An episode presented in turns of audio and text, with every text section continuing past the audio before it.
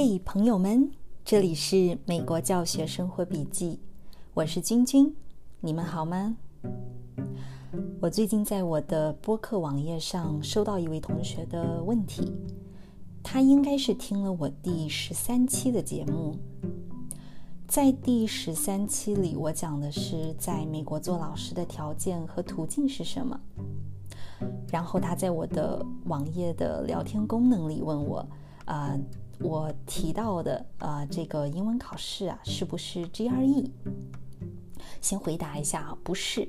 嗯，这个英文考试呢叫做 Test of Academic Proficiency。我当时在我的邮箱里看到他的这个问题的时候，我就去我的播客网页给他回复。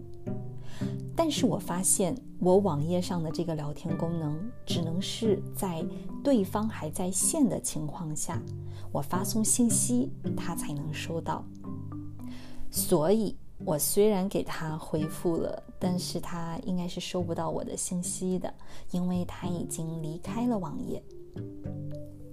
然后呢，我就在呃我的播客网页上把这个聊天功能删除了。因为这样可能给大家造成误解，就是呃，我随时都是在线的。但是呢，大家可以给我留言，我非常开心，大家问我问题和我联系。如果你选择在我的播客网页里给我留言，只要点击联系我的页面就可以。这样的话，我可以在收到你留言的时候，也收到你的邮箱，啊，我就可以回复大家。好，那就借着这位同学的问题啊，我今天本来想和大家聊聊，在申请美国教师资格证的时候，在伊利诺伊州需要考的这一个试 （Task of Academic Proficiency）。但是当我在网络上查找这个考试信息的时候，我发现这个考试在二零一九年的八月就已经被取消了。我当时考这个试的时候，大概是二零一五年，已经是五年前的事情了。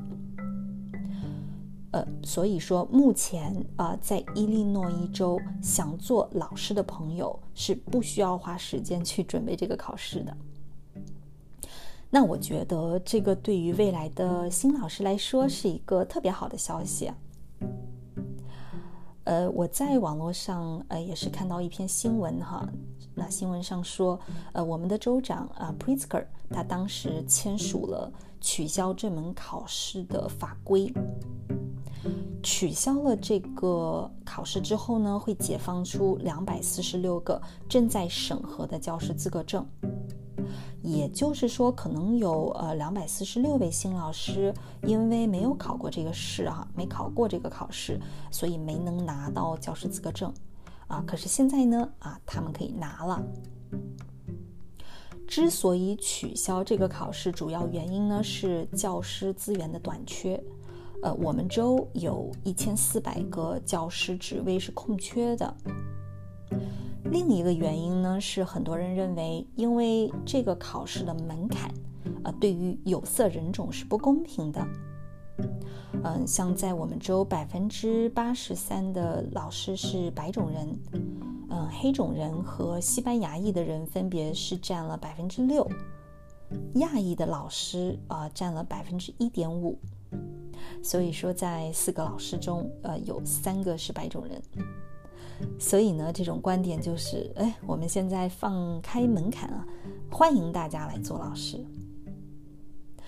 虽然说这一个英文考试是取消了，呃，可是呢，你还是需要考你所教的学科的考试，